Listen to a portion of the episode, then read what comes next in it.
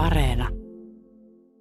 Hyvää huomenta ykkösaamusta. Tänään puhumme koronasta ja kiristyvästä kansainvälisestä tilanteesta.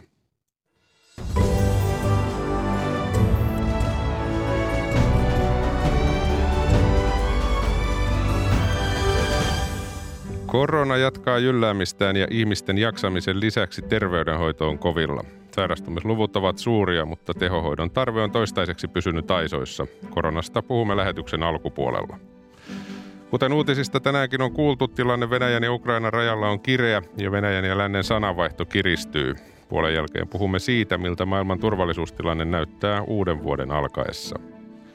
Ulkomaalehtikatauksessa latinalaisen Amerikan lehtiä ja aamun kolumnissa Anton Vanha Majamaa puhuu Botoksin merkityksestä nykyihmisen tunteiden ilmaisussa. Studiossa on Hakilainen, tervetuloa mukaan. Koronatartuntojen määrä on pysynyt Suomessakin korkeana jo varsin pitkän ajan. Erikoissairaanhoidon kuormitus on ollut pelättyä tasaisempaa, mutta miten pitkään näin jatkuu? Muun muassa siitä puhumme nyt. Tervetuloa Helsingin ja Uudenmaan sairaanhoitopiirin apulaisylilääkäri Eva Ruotsalainen. Hyvää huomenta.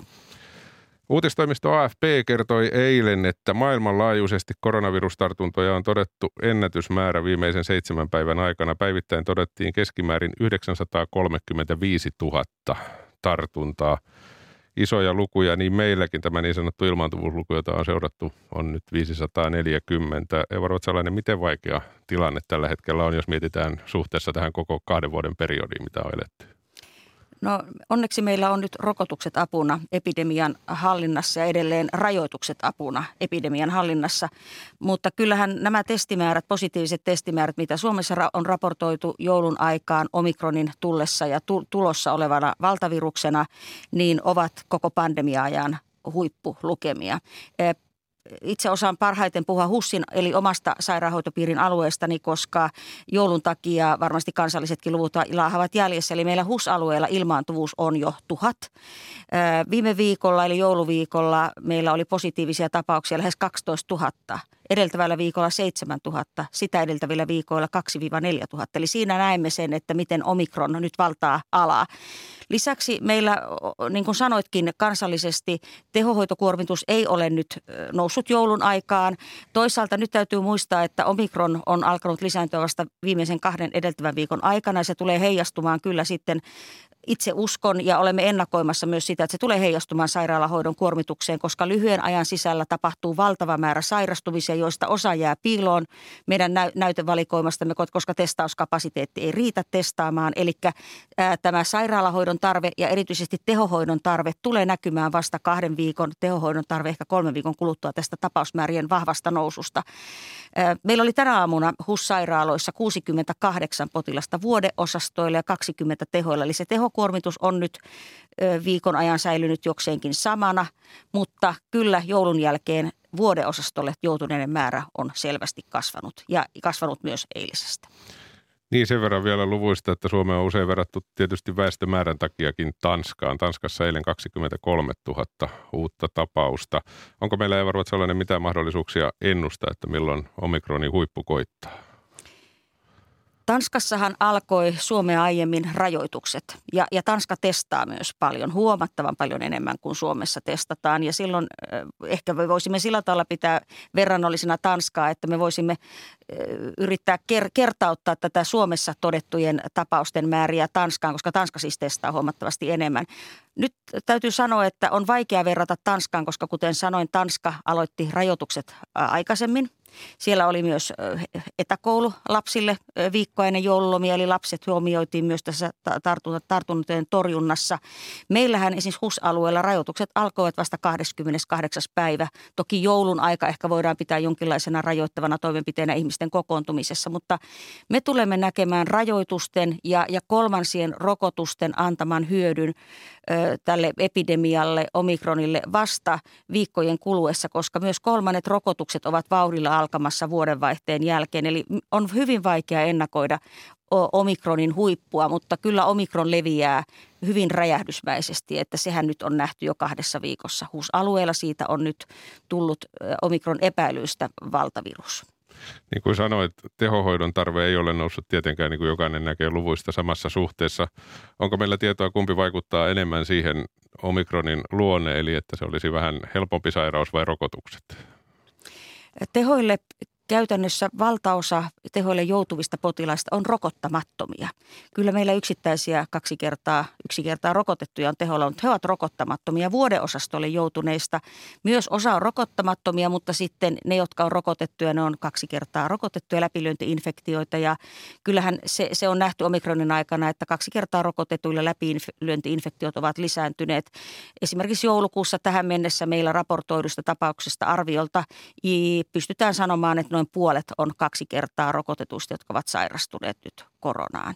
Ja läpilyöntiinfektio tarkoittaa? Tarkoittaa sitä, että rokotetut sairastuvat myös. Ja sen takia tämä kolmas rokotuskierros on ihan äärettömän, äärettömän tärkeää.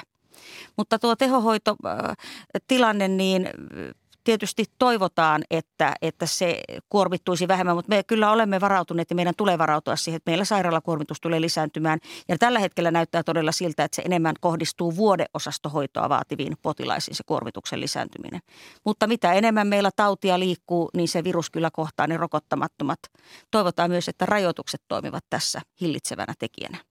Puhutaan rokotuksistakin kohta lisää täältä studiosta, mutta kysytään tässä kohtaa, miltä tilanne näyttää Etelä-Savon näkökulmasta, eli Mikkelistä katsottuna tässä tapauksessa. Puhelimessa on Etelä-Savon sosiaali- ja terveyspalvelujen, eli Essoten terveyspalvelujen johtaja Santeri Seppälä. Hyvää huomenta. Hyvää huomenta. Etelä-Savo on monien, melkein kaikkien alueiden tapaan leviämisaluetta. Miten kuvailisit koronatilannetta siellä teillä? No Etelä-Savon tilannetta voi kuvata hyvin samalla kuin itse asiassa aika montaakin sairaanhoitopiiriä keskisessä Suomessa. Oikeastaan sama tulee päteen koko tähän itäisen Suomen erityisvastuualueeseen.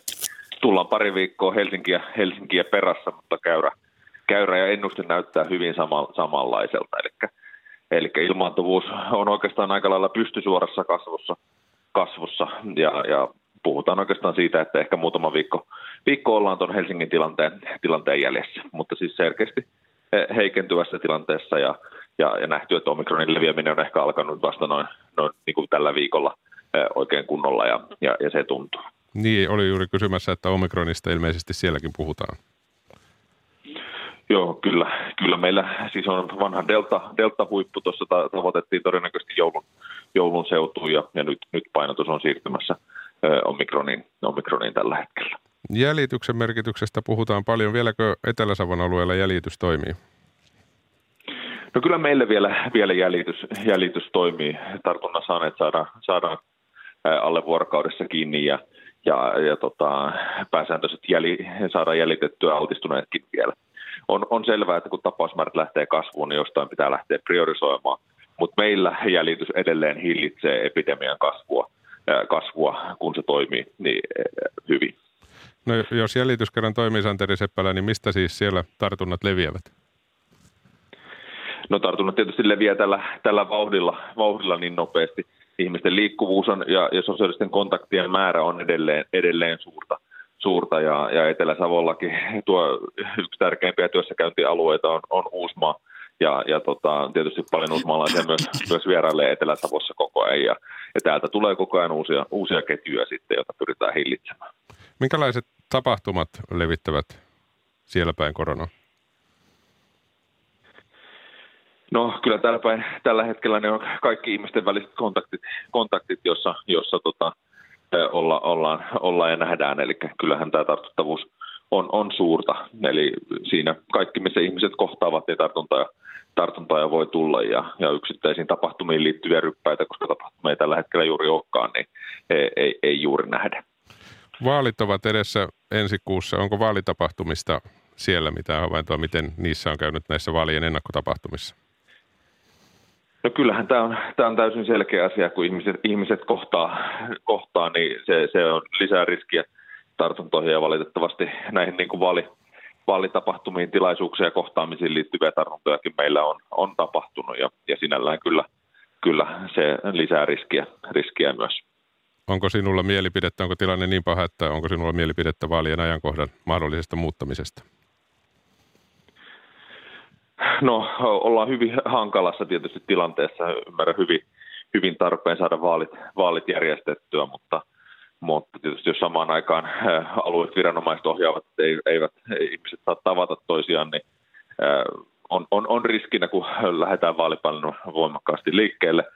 Ja toisaalta myös tällä hetkellä meille suurta huolta herättää eri vaalivirkailijoiden niin kuin pelko, pelko siitä ja, ja kuinka suuri riski heillä, heillä tartunnan saada.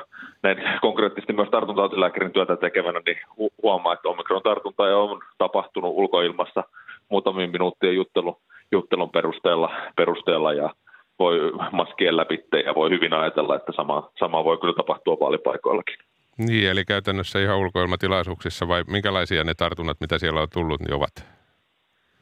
No käytännössä esimerkiksi, että on jääty juttelemaan, juttelemaan ihan ulkotiloissa kuitenkin lähikontaktissa jonkun, jonkun kanssa vaihtaa, vaihtaa kuulumisia ja, ja näistä, näistä saatu tartunta sitten ää, luotettavasti jäljitettyä, että mistä se on tapahtunut. Meidän tilanne on aika hyvä, kun jäljitys on toiminut vielä yli 90 prosenttisesti, niin pystytään kohtalaisen hyvin vielä, vielä kertomaan, että missä tartunnat, tartunnat tapahtuu ja sitä kautta myös niin kuin vähän ää, määrittää, että miten omikron, omikron käyttäytyy näissä tartuntatilanteissa.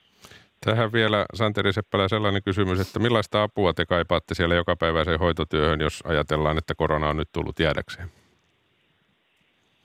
No kyllähän tällä hetkellä suurin riski, niin kuin Eeva, Eeva tuossa sanoi, ei, ei, ei alkuun välttämättä olekaan tehohoidon kapasiteetissa, mutta kyllä meidän suurin riski on siis henkilökunnan sairastumiset, jotka, jotka on vyörymässä uhkaamaan terveydenhuollon kantokykyä. Eli, eli yhä enemmän määrin iso osa tartunnoista tapahtuu äh, henkilökunnalla, äh, henkilökunnalla ei, ei niinkään ehkä työvälitteisiä, vaan enemmän sieltä ihmisten vapaa-ajalta, perheistä, äh, lapsilta tulevia tartuntoja. Ja, ja se, se aiheuttaa kyllä niin kuin hyvin, hyvin suurta huolta terveydenhuollon kantokyvylle ja, ja sen takia mekin joudutaan nyt, nyt jo, vaikka potilasmäärät sairaalassa on vielä pieniä, niin tekee aika paljonkin toimenpiteitä, muun muassa lähiviikkojen kiireettömän terveydenhuollon alasajon suhteen. Kiitoksia tästä Etelä-Savon sosiaali- ja terveyspalvelujen terveyspalvelujen johtaja Santeri Seppälä ja oikein hyvää uutta vuotta kaikesta huolimatta Mikkelin suuntaan. Samoin. Ja Eeva Ruotsalainen, Helsingin ja Uudenmaan sairaanhoitopiirin apulaisylilääkäri siis täällä studiossa. Heräsikö ajatuksia nyt ensinnäkin tuosta Santerin sanomasta? No sen verran kyllä heräsi ajatuksia, että yhdyn tähän Santerin loppukanettiin siitä, että myös me olemme havainneet ja tietysti huolissamme terveydenhuollon kantokyvystä. Ei tietysti pelkästään sen takia, että sairaalahoidon kuormitus kasvaa. Ja me varaudumme siihen muun muassa tehohoidon osalta. Me tulemme lisäämään nyt vähitellen perjantaista alkaen tehohoidon kapasiteettia, mutta myös tämä henkilökunnan sairastuminen työpaikan ulkopuolella, joka sitten aiheuttaa sen, että henkilökunta ei pääse töihin, kun he sairastuvat. Ja, ja kyllä tämä on suuri huolenaihe, koska niin paljon ihmisiä nyt sairastuu ja omikron tarttuu huomattavan paljon herkemmin kuin delta. Rokotukset eivät vielä tässä kohtaa ihan, ihan ehdi tähän mukaan kolmansien rokoteannosten osalta. Tietysti meidän tulee jatkaa aktiivisesti ykkös- ja kakkosrokotuksia. Onko se henkilökunnan sairastuminen jopa suurempi huoli kuin se omikronin leviäminen? No jos puhutaan terveydenhuollon kantokyvystä ja kuormituksesta ja selviytymisestä, niin kyllä mä laittaisin sen, sen henkilökunnan sairastumisen ja, ja vuodeosasto- ja teho-osastopaikkojen yhtäläiseksi haasteeksi, että meidän täytyy huolehtia niistä kaikista. Helsingissä ei äänestetä aluevaaleissa, mutta Uudellamaalla äänestetään muualla. Onko sinulla mielipidettä tästä vaaliasiasta tai näkyykö se Uudellamaalla jollain tavalla? No meillä tartunnan jäljitys kyllä nyt näiden erittäin vahvasti kasvavien tartuntamäärien takia laahaa jäljessä, joten me emme saa kyllä ajantasaisesti tietoa näistä tämmöisistä joukkoaltistustilanteista. Eli en osaa sanoa siihen, että onko näissä ennakoivissa aluevaalitilaisuuksissa ollut jotakin tartuntoja, mutta kuten Santeri kertoi, niin omikron leviää nyt hyvin, hyvin herkästi sekä sisä- että ulkotiloissa. Vaalien osalta niin, niin ollaan varsin pitkällä kyllä jo niiden järjestämisessä, että uskon, että niiden peruttaminen tulisi olemaan äärettömän hankalaa. Mm. Eva Ruotsalainen lupasin, että puhumme rokotuksista. Miten rokotukset etenevät tällä hetkellä? Olemme tehneet erittäin paljon töitä HUS-alueella sekä sairaanhoitopiirin roolina että kuntien kanssa yhteistyössä siitä, että me saamme nyt kolmannet rokoteannokset vauhdittumaan. Väestöstä 12 vuotta täyttäneistä vasta 20 prosenttia on saanut kolmannen rokoteannoksen. Ja, ja näin ollen niin olemme tehneet nyt sopimuksia ja teemme ja jatkamme sitä edelleen yksityisten toimijoiden työterveyshuoltojen kanssa. Eli työterveyshuolto tulee erittäin aktiivisesti ja voimallisesti mukaan rokottamiseen vuodenvaihteesta alkaen. Se koskee erityisesti työikäisten rokottamisia. Meillä on työikäisiä pari miljoonaa, työ, tai siis työterveyshuollon piirissä pari miljoonaa, joka tulee helpottamaan kyllä kuntien roolia. Roolia rokotuksissa ja kunnat toki sitten huolehtivat 5-11-vuotiaiden rokotusten aloittamisesta ja lisäksi näiden lääketieteellisten riskiryhmien yli 60 rokottamisesta. Olemme siis sairaanhoitopiirin roolissa auttaneet kuntia uusien rokottajien rekrytoinnissa. Olemme olleet yhteydessä ammattikorkeakouluihin, hoitajaopiskelijoihin, yliopistoissa lääketieteen ja hammaslääketieteen kandeihin ja sitten eläkeläiset, terveydenhuollon ammattilaiset on rekrytoitu mukaan. Eli nyt ollaan kyllä tehty niin paljon kuin olemme pystyneet vauhdittaaksemme rokotuksia. Eli nyt voidaan odottaa, että tahti kiihtyy. Aivan varmasti kiihtyy. Sellainen asia vielä tästä terveydenhoidon kantokyvystä yksityinen lääkäriasemaketju Mehiläinen kertoo eilen, että todennäköisesti syöpiä on jäänyt diagnosoimatta, koska syöpädiagnooseihin liittyviä käyntejä on heillä koronan vuoksi noin 15 prosenttia tavallista vähemmän. Onko tämä sellainen asia, joka voidaan yleistää muuallekin terveydenhoitoon? Onko todennäköistä, että näin on käynyt muuallakin? Öö, kyllä se on todennäköistä. On, on selvästi, selvästi ollut nähtävissä kyllä se, että ihmiset eivät ole hakeutuneet tai hakeutuvat ehkä liian myöhään joissakin oireissa terveydenhuoltoon. Siihen liittyy myös se pelko siitä, että saako tartuntoja terveydenhuollossa. Eli ihmiset ovat eristäytyneet ja erityisesti ikääntyneet ovat eristäytyneet niin hyvin, että se on mahdollista, että diagnoosit viivästyvät, mutta ei, ei varmasti sen takia, että meillä olisi HUS-alueella hoitojonoja tässä kohtaa. Et, et sen takia en katso, että meidän alueella diagnoosit viivästyvät, mutta kyllä meillä on hoitovelkaa myös HUSissa ja se kohdistuu erityisesti tekonivelkirurgiaan ja kaihileikkauksiin. Osa syy on siinä pandemia, mutta osa syynä sitten ovat muut tekijät. Ja jotta löytäisimme tähän loppuun jotain hyvää vielä, niin maalikolle usein kerrotaan, että virukset kulkevat kolmen vuoden sykleissä, eli kolmantena vuonna ne alkavat heikentyä. Onko meillä mitään toivoa, että korona tottelisi tätä kaavaa? Koronasta on vaikea sanoa, mitä kaavaa se tottelee, mutta tietysti toiveena on ja, ja usko, uskona, vahvana uskona on, että kyllä, kyllä tämä virus heikentyy milloin, minkä varianttiketjun jälkeen se tulee heikentymään. Jos omikron olisi nyt lievempää taudinkuvaa aiheuttava, että se ei aiheuttaisi niin vakavasti sairaalahoitoon joutumisia, niin sehän olisi jo yksi hyvä askel tulevaan. Mutta onko näin, siitä meillä vielä ei ole varmuutta. Mutta to- toki odotamme, että jossakin vaiheessa pandemia loppuu. Niin ja silloinhan voisi ajatella, kun on sanottu, että se käy meidät kaikki tavalla tai toisella kuitenkin läpi, niin voisi jopa ajatella vähän kääntäen, että on hyväkin asia, että mahdollisimman moni käy sen läpi, mutta terveydenhuollon kantokyvyn kannaltahan näin ei tietysti ole. Niin ja kyllä mä nyt sanoisin näin, että en, en mä ketään kehota altistumaan tartunnalle, koska meillähän on myös olemassa tämä long covid, pitkäaikaisen koronan riski, josta me myös tiedämme ihan liian vähän ja kuinka paljon siihen väestöstä sairastuu. Se voi aiheuttaa kuitenkin merkittävää työkyvyttömyyttä. Kyllä me, kyllä me nyt selviämme tästä rokotuksilla, rajoituksilla, maskeilla, varotoimilla. Samoilla ohjeilla mennään, kun on menty kaksi vuotta tähänkin asti. Kyllä. Eva Ruotsalainen, kiitoksia tästä. Kiitos haastattelusta.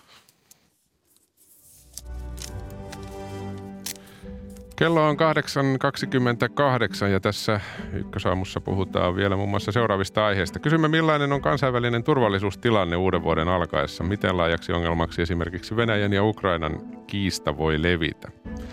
Ulkomaalehti-katsauksessa muun muassa Chilen äskettäin järjestetyistä presidentinvaaleista ja kolumnistina on Anton Vanha Majamaa, joka pohtii, miten Botox on päätynyt osaksi tunteiden tulkintaa. Mutta nyt studion on saapunut Karolus Manninen, joka on lukenut aamun lehtiä. Hyvää huomenta. Oikein hyvää huomenta. Tuolla lehdissä nyt voisi nostaa tämän työmarkkinaneuvottelumaailman aika kireän ilmapiirin ja siellä selvästi läikkyy läikkyy aallot. Läikkyykö yli jopa? Siitäkään on nyt perustautua kysyä. Nimittäin maaseudun tulevaisuudessa äh, Suomen yrittäjien puheenjohtaja Mikael Pentikäinen käyttää aika kovaa kieltä auto- ja kuljetusalan työntekijäliittö AKTta kohtaan. AKTlla oli siis tiistaina koko Suomen satamien rahtiliikenteen sulkeva lakko. Ja Pentikäinen vertaa, vertaa AKTn toimintaa Lapua liikkeeseen 30-luvulla. Hän sanoo maaseudun tulevaisuudelle, että AKT toimii kuin Lapuan liike lain ja järjestyksen yläpuolella. Onhan tämä aivan hämmästyttävää.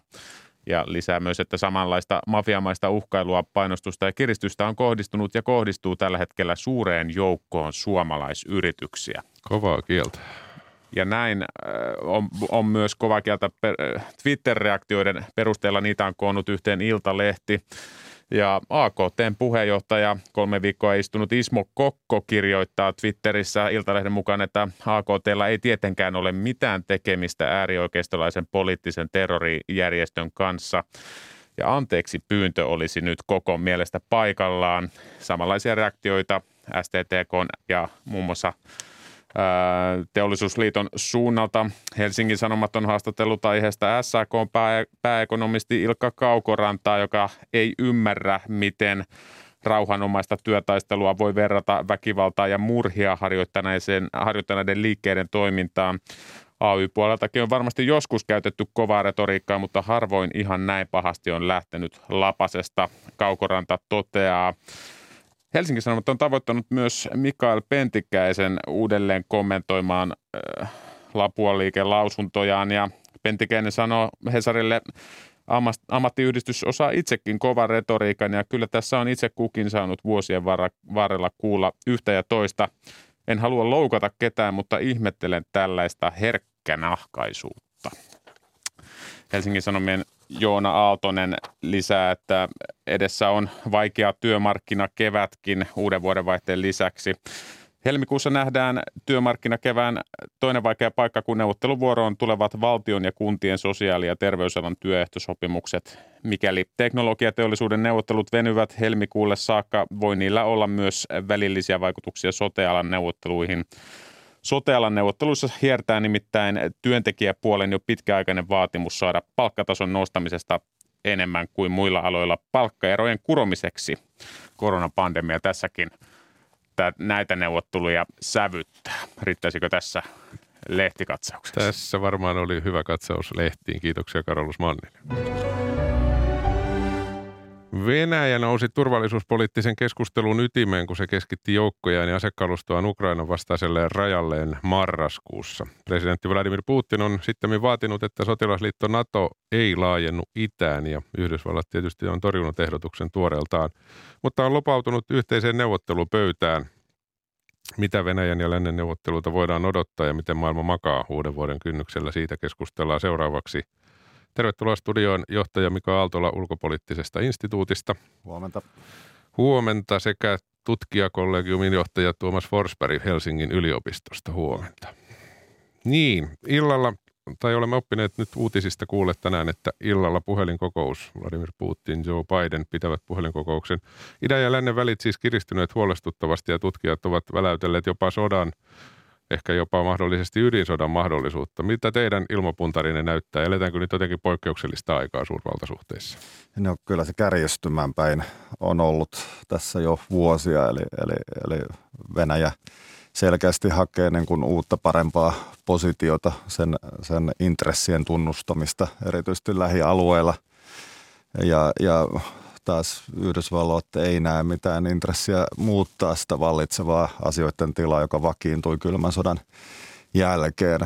Ja tähän joukkoon kuuluu sitten Suomikin, joka, jonka pienenä valtiona meillä ei ole intressiä sitä muuttaa.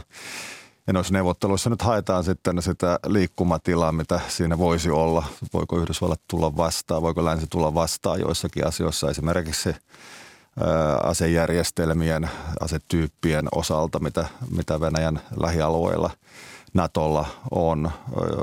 Tämän kaltaisia ratkaisuja siellä haetaan ja onneksi ollaan vielä neuvottelupöydässä. Mm, Tuomas Forsberg. Joo, kyllä.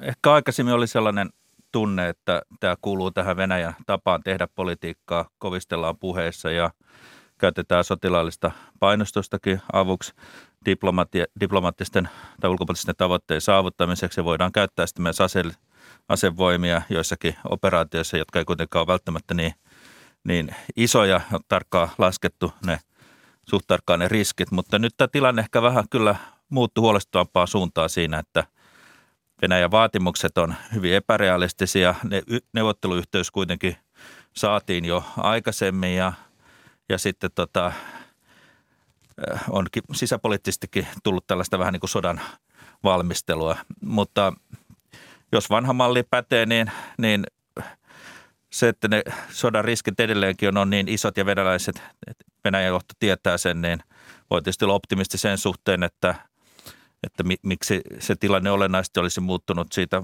vanhasta kaavasta, että tätä kovaa kieltä ja sotilaallisten voimien keskittämistä ja käytetään hyödyksi siinä, että voidaan painostaa sitten neuvotteluissa lännen ja ennen kaikkea Yhdysvaltojen kanssa. Onko meillä vastausta siihen, että miksi juuri nyt tilanne on kärjistynyt? No varmaan se liittyy siis tähän, että, että Venäjä näkee niin kuin tietynlaisen otollisen hetken. Ja se liittyy tämän vuoden ja muutaman viime vuoden tapahtumiin. Kaikkihan ollaan koettu korona ja sen iskut on kohdistunut vähän eri tavoin eri valtioihin. Ja myös kansainvälinen niin kuin monenkeskeinen järjestelmä on pikkusen kokenut luottamuskonkurssin, kun ihmiset eivät tapaa toisiaan enää samalla lailla kuin aikaisemmin. Sitten loppiaisen tapahtumat Yhdysvalloissa, Afganistanista vetäytyminen signaloi tavallaan Yhdysvaltojen kääntyvää vähän sisäänpäin. Tähän on uskottu Venäjällä, mutta myös Euroopassa. Nyt taas Yhdysvaltojen keskeisyys nousee esille. Tämä on aika, aika rikkinäinen vuosi ja luulen, että Venäjä hakee tämmöistä omaa hetkeään omassa, niin kuin, omissa ongelmissaan niin, niin hakee ratkaisuja tavalla, joka on ehkä vähän odottamaton. Ja nyt katsotaan sitten, että kuinka varpaisilla länsi ja Yhdysvallat tässä tilanteessa on. Saattaa olla, että Putin saa osittain tahtoa lävitse, mutta saattaa olla, että Yhdysvallat on yllättävänkin tiukka, koska Venäjä on tämmöinen punainen vaate Yhdysvalloissa monellakin tavalla, erityisesti Joe Bidenille kysymys, miksi juuri nyt, niin hmm. y- yksi seikka tietysti on, mitä voidaan miettiä, että onko lä- lä- otollinen tilanne nyt sen takia, että länsi näyttää heikolta ja, ja on uudet poliittiset johtajat, joita pitää koetella ja katsoa, mitä saadaan tässä tilanteessa läpi. Sitten on Venäjän sisäpoliittisia tilanteita, mutta ennen kaikkea myöskin Ukrainassakin tilanne on muuttunut – ja, tai oikeastaan se on ollut muuttumatta tietyllä tavalla seitsemän vuotta ja jossakin vaiheessa täytyy saada siihenkin jotakin ratkaisu ehkä aikaa. Mutta mä luulen, että Venäjän johto on myöskin pettynyt Ukrainan presidentti Zelenskiä niihin mahdollisuuksiin, kun hänet valittiin presidentiksi pari vuotta sitten, että saataisiko sitä kautta jonkinlainen sopimus sitä Ukrainan tilanteesta tai koko Ukrainan asemasta aikaa ja tässä ei saatu, niin alkoi näyttää siitä, että nyt täytyy sitten pyrkiä muilla keinoilla ratkaisemaan. Meillä nyt ei ole mitään varmaa tietoa, että mikä tavallaan selittää tämä ajankohdan, mutta jonkinlainen kombinaatio ehkä näistä voisi olla sellainen jonkinlainen valistunut arvaus. Mm. No joka tapauksessa tämän alkavan tammikuun aikana Venäjällä on kolmet neuvottelut Yhdysvalloista jo puhuimme. Sitten myöskin yhdet Naton ja yhdet Etyjin kanssa. Totta kai tiedämme vasta jälkeenpäin, mutta mitä siellä saadaan aika ja puhutaan, mutta kun Yhdysvalloista puhuimme äsken, niin entäs sitten tämä NATO? Naton edustajien kanssa Venäjän on määrä tavata 12. päivä ensi kuuta. Ja tiedämme, että Putin on vaatinut, että NATO ei laajeni siitä. Tuomas Forsberg, mitä uskot, minkälaisia myönnytyksiä tähän pattitilanteeseen voi edes odottaa NATO-puolelta vai voiko? No voi odottaa tällaisia julkilausumia tai äh, poliittisia äh, lupauksia siitä, että nyt lähitulevaisuudessa ei, ei laajenneta, mutta – mutta pidän hyvin epätodennäköisesti oikeastaan melkein mahdottomana, että saataisiin jonkinlainen kirjallinen sopimus siitä, että Naton rajat tai että Natosta, Naton 90-luvulla ja sen jälkeen liittyneistä maista vedettäisiin pois Naton tukikohtia ja joukkoja. Nämä tavoitteet on, on niin kuin, olisi lännen nöyryyttämistä tai koettaisiin niin isona nöyryytyksenä, pidettäisiin uutena Münchenin sopimuksena, että jotenkin se tuntuu niin mahdottomalta, että että tietysti kaikkea muuta voidaan sitten asevarustelu, luottamusta lisääviä toimia. Niissä voidaan ehkä saada jotakin askelia, jos, jos, jos näin halutaan, mutta se on nyt vähän epäselvää, että riittääkö tämän, tämän, tällä saralla minkälaiset toimenpiteet siihen, että tilanne jotenkin laukeaisi. Mm, Mika niin. Aaltola. Joo, se on vaikeaa muuttaa niitä, sitä vakiintunutta järjestelmää, kun se on osittain sopimusperäinen. Eli, eli Naton, Naton niin kuin perusteksteissä lukee se, että, että ove pidetään auki eurooppalaisille mahdollisille uusille jäsenkandidaateille ja ja jos tähän muuttosta tulee, niin se tietysti on aika hätkähdyttävää, että enemmän se paine tuntuu olevan nyt toiseen suuntaan, eli, eli joukkojen määrän lisäämiseen – itäisissä jäsenmaissa johtuen siitä Venäjän geopoliittisesta paineesta. Eli odotusarvoista se paine lisää Naton yhtenäisyyttä. Käykö näin, niin sitä kannattaa Suomessakin tarkkailla. Sillä on signaaliarvoa. Se kertoo siis Naton eheydestä tällä hetkellä. Ja, ja, äh, mutta toisaalta siis voi olla, että Venäjä ampuu vähän omaan jalkaansa, että mitä tästä lopputulemana sitten on. Onko se sota Ukrainassa, joka kuulostaa melko äh, järjettömältä kaikille osapuolille, äh, vai onko se sitten, että että tilanne tavallaan kiihtyy. Venäjä sijoittaa ydinohjuksia Valko-Venäjää. Valko-Venäjälle se muuttaa geostrategista asetelmaa Euroopassa, Yhdysvallat ehkä lisää joukkoja itäisessä Euroopassa. Että mikä se on siis tämä, todennäköisesti se ei purkaudu yhdellä kertaa tämä paine, vaan, vaan se saattaa lisääntyä ennen kuin se sitten ehkä ydinase neuvotteluita tai jotain tällaisia päästään johonkin sopimuksiin niistä vähitellen sitten tulevaisuudessa, tai sitten se saattaa eskaloitua. Niin voi niin. kysyä, mikä Naton yhteys tänä, yhtenäisyys tänä päivänä olisi, jos ei olisi ollut 2014 Krimin valtausta Itä-Ukrainan konfliktia sen Trumpin kauden aikana. Kyllä. Niin. No tässä saa päivittäin lukea asiantuntijalausuntoja siitä, että todennäköisesti Venäjä ei hyökkää Ukraina. Jos nyt vaikka kävisi niin, että sieltä ei mitään myönnytyksiä Natolta tulisi, niin miten ylipäätään näette tämän uhan? Onko mahdollista, että Venäjä oikeasti hyökkää Ukraina ja alkaa sota?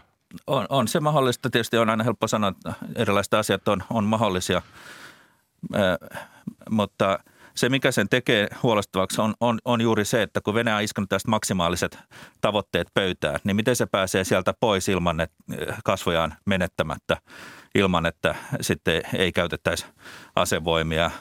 Ja, ja tämä oikeastaan on se piirre, mikä tässä huolestuttaa, että – että nyt on vaikea nähdä sellaista kompromissia. Pitäisi löytää aivan, aivan uudenlainen konsepti, jossa neuvottelun jälkeen ikään kuin molemmat osapuolet voisivat sanoa, että me saatiin tästä jotakin ja me päästiin tässä asiassa eteenpäin.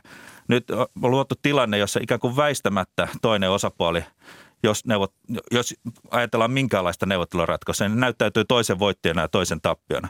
Ja, ja, ja, ja tällaisen ratkaisun syntymistä on, on, on, on sen takia hyvin, hyvin hankala, hankala ajatella, että miksi sellaisen sitten suost, kumpikaan osapuoli sitten suostuisi. Mm. Niin, se on totta ja Venäjä on tottunut operoimaan tällä harmalla alueella. Näinhän me olemme sen, sen ymmärtäneet ja antaneet sille, sille nimiäkin, mitä tämä harmaan alueen operaatiot tarkoittaa. Mutta tämmöinen klassinen geopoliittinen eskalaatio, niin se tietysti hätkähdyttää. Se tuottaa arvaamattomuuden tunteita, jotka kumpuaa sieltä kylmän sodan ajoilta, että mitä Venäjä nyt oikeasti haluaa, että pelaako se siis tämmöistä bluffia, maksimaaliset tavoitteet, mutta saa siis jotain sellaista, esimerkiksi tämä Valko-Venäjän valtioliiton vieminen loppuun.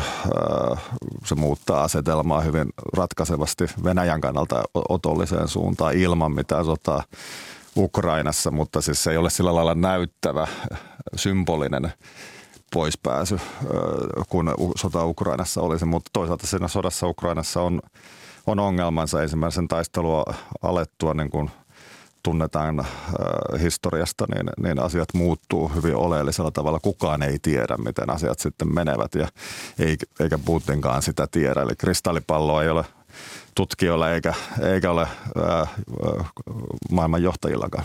So, sotilaallisen eskalaation välttäminen ja, ja estäminen on tietysti molempia osapuolien intressejä ja, ja siitä mä uskon, että voidaan hyvinkin päästä jonkinlaiseen sopimukseen mutta, mutta, mutta kuten sanottu, niin, niin konfliktilanteessa tietysti on, on, on, on vaara, että on, on hirveän vaikea määritellä tarkkaan sitä, että mihin joku eskalaatioraja sitten asetetaan. Juuri, jos kyseessä on myös tämmöinen niin kuin sisäpoliittinen, vähän niin kuin identiteettitason asia, niin kuin tuntuu siltä, että asiat läikkyy sisäpolitiikasta ulkopolitiikkaa aika helposti, kun, kun demokratiat on heikentyneet ja autokratiat ovat syvenneet niin se sisäisen ja ulkoisen erottaminen ei ole niin yksinkertaista. Se ei ole mitään peliä sakkilaudalla enää, kun geopolitiikka perinteisesti on ollut, vaan se on enemmän tämmöistä signalointia identiteettitasolla, mitä Venäjä on suurvaltana muille. Ja siinä on se vaara juuri, että tulee sitten niitä väärinkäsityksiä, että me emme ymmärrä oikeasti, mitä, mitä tässä on tapahtumassa ja mitä tietty siirto tarkoittaa toiselle.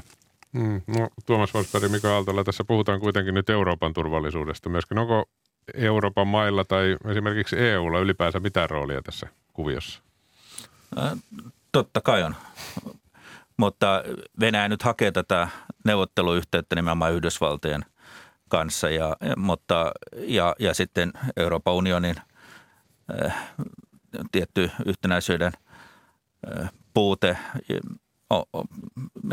ja sen rooli on jäänyt tietysti hieman niin kuin tässä tilanteessa hieman tota, taka-alalle, mutta, mutta on, on sillä selkeä rooli ja kaikkihan me odotamme, että etenkin Saksalla olisi isompi, isompi rooli nyt Merkelin jälkeen. Niin onko tämä Euro- Euroopassakin se tilanne, että Ranska, Saksa hiukan muutosvaiheessa, niin sekin varmasti vaikuttaa tähän tilanteeseen. Niin, se on otallinen hetki tavallaan. Siinä on Ranskan presidentin vaalit, Saksassa hallituksen vaihdos. Monella tavalla länsi näyttää niin kuin heikolta äh, Moskovasta ja äh, Kiinasta käsin. Eli siinä, siinä niin kuin on, on varmaan se ajoitus aika tärkeää tälle. Äh, mutta tuo EU-rooli, se on, kun ei ole tavallaan välineitä – ja sitten Venäjä tietenkin haluaakin korostaa tätä suurvaltakeskeistä maailmaa. Ehkä sitä, mikä Trump aikoinaan oli taipuvaisempi ymmärtää, että, että suurvallat voisivat hallita ja muodostaa tällaisen ytimen maailman hallinnalle. Bidenhan ei tähän ole uskonut, eli hän on vetäytynyt takaisin tähän liittolaiskeskeisyyteen ja sitä kautta on vaikea nähdä, että Yhdysvallat nyt siitä asemasta yhtäkkiä pomppaisi takaisin johonkin isoon diiliin on hyvin vaikea nähdä, että Biden tähän peliin lähtisi, ja, ja sitä, mutta sitä Venäjä tavalla haluaa sen monenkeskeisyyden äh, muuttumista tämmöisen multipolaarisiksi tilanteeksi, että Yhdysvallat oikeasti myöntäisi sen, että, että myös Venäjällä ja Kiinalla on yhtä tärkeä rooli kuin Yhdysvalloilla. Tähän vielä tiivistetysti loppuun pitää tietysti kysyä, että Suomen asema tässä kaikessa. Miten näette sen? Mikä merkitys Suomella voi olla? No tämähän on vähän niin kuin tämä, tämä konflikti epäsuorasti, mutta kuitenkin selkeästi Suomea koskeva, mm. koskeva kriisi. Ei siinä, siinä ympäri päästä.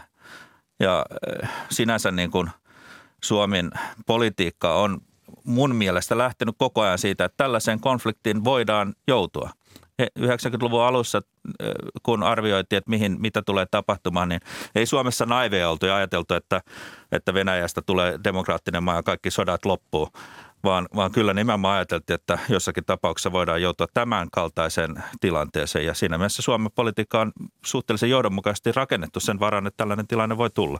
Totta kai se on uusi tilanne ja ei mitenkään miellyttävä ja, ja, ja kaikenlaisia hankaluuksia voi tulla, mutta, mutta ne, ne on. Just näin, että se aktiivinen ulkopolitiikka tarkoittaa väkevää puolustuskykyä ja sitä Suomi on raivannut ylöspäin muuttanut suuntaa tässä suhteessa. Ja toinen on tietenkin aktiivinen ulkopolitiikka, eli diplomatia on kuitenkin se, missä nämä asiat sitten ratkaistaan toivottavasti viime kädessä. Kiitoksia näistä arvioista Tuomas Forsberg ja Mika Aaltola. Kiitos kun tulitte. Oikein hyvää uutta vuotta. Kiitos Kiitoksia samoin. paljon. Ja ykkösaamussa siirrytään ulkomaalehtikatsauksen pariin. Se tulee latinalaisesta Amerikasta. Uruguayn Montevideossa lehtiä on lukenut Maija Salmi. Täältä Uruguayn kesästä katsottuna Euroopan koronatilanne ja uudet rajoitukset tuntuvat kaukaisilta. Omikron on lisännyt tartuntoja, mutta noin kolmen ja puolen miljoonan asukkaan maan arjessa huoli uudesta variantista ei juuri näy. Täällä luotetaan rokotteiden tehoon. Uruguayssa kaksi annosta saaneiden määrä on rokotettavasta väestöstä lähes 80 prosenttia. Latinalaisen Amerikan kolmanneksi korkein Chilen ja Kuuban jälkeen – Tällä hetkellä yli 40 prosenttia on saanut myös kolmannen rokoteannoksen. Yli viisivuotiaiden lasten rokotukset aloitetaan heti tammikuussa. Maan hallitus on kuitenkin varoittanut lisääntyneistä tartuntamääristä. Tällä hetkellä Uruguayssa rekisteröidään noin 600 tartuntaa päivässä, kertoo maan suurin sanomalehti El Pais. Tehdyistä testeistä noin 6 prosenttia antaa positiivisen tuloksen. Euroopan tiukkoja rajoitustoimenpiteitä tänne tuskin on tulossa, vaikka tilanne pahenisikin tulevana talvena. Toisin kuin esimerkiksi Argentiinassa, Uruguayssa ei otettu missään vaiheessa käyttöön täydellistä sulkutilaa.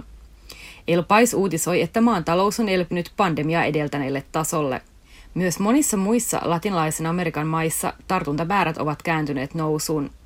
Tällä hetkellä keskimäärin 60 prosenttia alueen väestöstä on saanut ainakin yhden rokoteannoksen. Espanjalaisen El Paisin latinalaisen Amerikan painos kirjoittaa maiden välisten erojen olevan kuitenkin suuria – Guatemalassa vain noin 25 prosenttia on rokotettu, Chiilessä taas 85 prosenttia. Rokotteista ruokaan. Urugualainen El Exterior käsittelee maan lihabisnestä jutussaan otsikolla Ei keinotekoista eikä Amazoniasta. Maailma haluaa luonnonmukaista lihaa. Urugualaiset tunnetaan argentiinalaisten tapaan kovina lihankuluttajina sekä tuottajina. Uruguayssa lehmiä on enemmän kuin ihmisiä, melkein neljä jokaista asukasta kohden. Urugualaista naudanlihaa matkaa myös Eurooppaan. Lehden mukaan urugualaisen lihan tulevaisuus Euroopassa näyttää tällä hetkellä hyvältä kasviproteiinien kysynnän kasvusta huolimatta.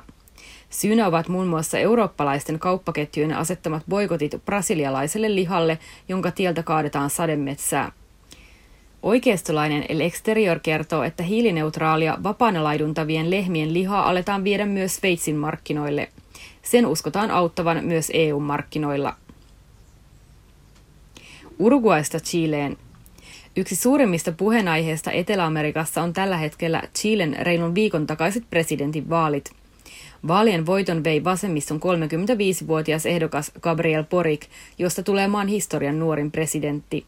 Chilen nuorten protestiliikettä johtanut Boric voitti selvin luvuin oikeassa populisti Jose Antonio Castin. Borikia luonnehditaan chileläisessä verkkolehti El Mostradorissa uudistusmieliseksi ja maltilliseksi. Hänen uskotaan antavan toivoa koko latinalaisen Amerikan vasemmistolle. Borikia äänestävät erityisesti nuoret ja pienituloiset. Hän pitää esikuvanaan pohjoismaalaista sosiaalidemokratiaa. Boric aikoo uudistaa maan taloutta niin, että jokainen chileläinen hyötyisi maan talouskasvusta – hän haluaisi myös maksuttoman terveydenhuolto- ja koulutusjärjestelmän. Luvassa on ainakin lisää veroja suuryrityksille, sosiaalimenoja sekä kestävämpää ympäristöpolitiikkaa. Borik haluaisi uudistaa myös diktaattori Augusto Pinochetin aikaisen perustuslain. Uudesta perustuslaista järjestetään kansanäänestys ensi vuonna.